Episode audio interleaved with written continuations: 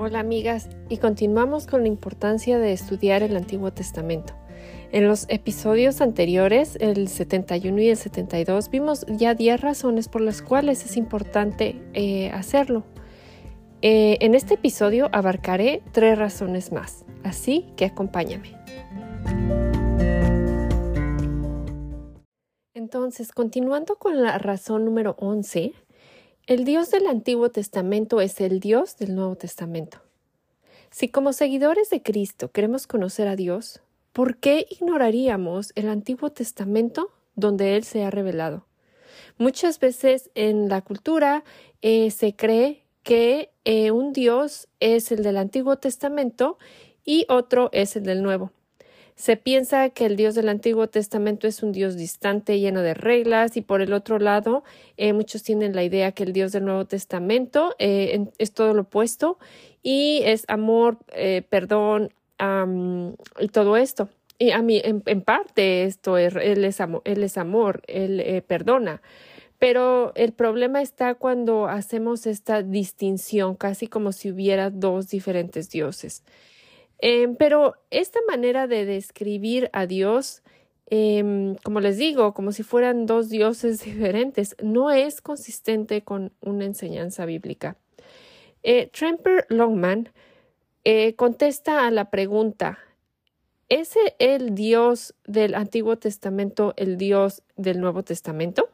Y entonces su contestación a esta pregunta es, y voy a citarlo, el Dios del Antiguo Testamento no es una figura arbitraria y puramente oscura, y Jesús no es todo flores y dulzura. Así como el Dios del Antiguo Testamento no es un matón monolítico, así Jesucristo no es totalmente pasivo ni pacifista. Por lo tanto, es erróneo hacer un contraste en la manera en que se define a Dios en el Antiguo y en el Nuevo Testamento. En cada caso, en todo caso, perdón, vemos evidencia de continuidad. El Dios del Antiguo Testamento es el Dios del Nuevo Testamento. Cierre de comillas. Longman menciona conceptos que son consistentes en ambos testamentos. Dios es un Dios de pactos, es rey, es inmanente, y podríamos añadir muchos otros atributos como su compasión, santidad, justicia. Eh, es un Dios que llama a la humanidad hacia él mismo, y esto lo vemos en ambos Antiguo y Nuevo Testamento, vemos en ambos testamentos su perdón, su amor, su misericordia. Los atributos que vemos de Dios en el Antiguo son indispensables para entender completamente su naturaleza y atributos que continúan en el Nuevo Testamento. Número 12. La Biblia ah, de la Iglesia primitiva era el Antiguo Testamento. El Antiguo Testamento era la Biblia de Pablo y Pedro, por ejemplo, eh, y uno no puede entender el Nuevo Testamento con profundidad y con claridad sin el conocimiento del Antiguo. Y esto ya lo había mencionado en un episodio anterior, no, recuerdo si el 71 o 72, pero cuando Juan, em, en, en, Juan, eh, Juan el Bautista dice, se refiere al Cordero de Dios. Bueno, ¿cómo vamos a entender estas, eh, esta terminología si no entendemos el Antiguo Testamento? Entonces, ah, la teología de la iglesia primitiva estaba informada por el Antiguo Testamento. El Antiguo Testamento representa las tres cuartas partes de nuestra Biblia. Eh, motivo número 13 para estudiar el Antiguo Testamento es que nos presenta la agenda redentora de Dios. En el Nuevo Testamento vemos claramente la agenda de Dios, eh, por ejemplo, en la Gran Comisión, como lo leemos en Mateo 28 y también en Hechos capítulo 1 versículo 8. Pero esto no comienza en el Nuevo Testamento. Eh, podemos ver el plan redentor de Dios en el Antiguo Testamento.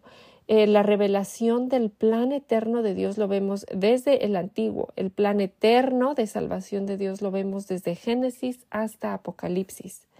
Vemos desde Génesis 3 ah, que Dios va en busca de los pecadores.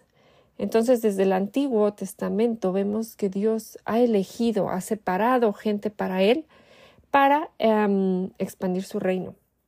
Eh, por ejemplo, leemos en Génesis 12, del 1 al 3, el llamado de Abraham y sus promesas para él.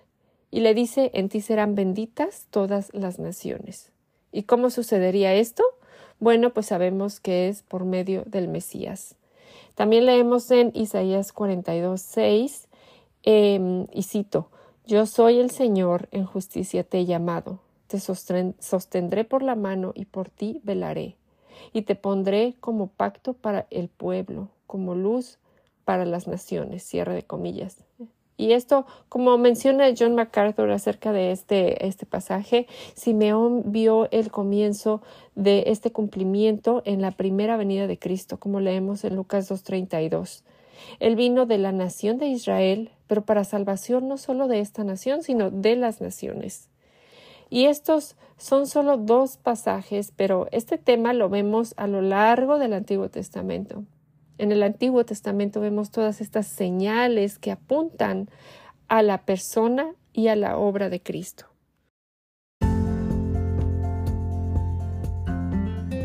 Amigas, en cada página del Antiguo Testamento vemos cómo Dios está dirigiendo su obra, no solo para la nación de Israel, sino a través de Israel a las naciones, y vemos cómo su obra se anticipa, su obra completada en el Señor Jesús para la salvación. Amigas, el próximo episodio estaremos estudiando la confiabilidad del Antiguo Testamento, así que no se lo pierdan. Gracia y paz.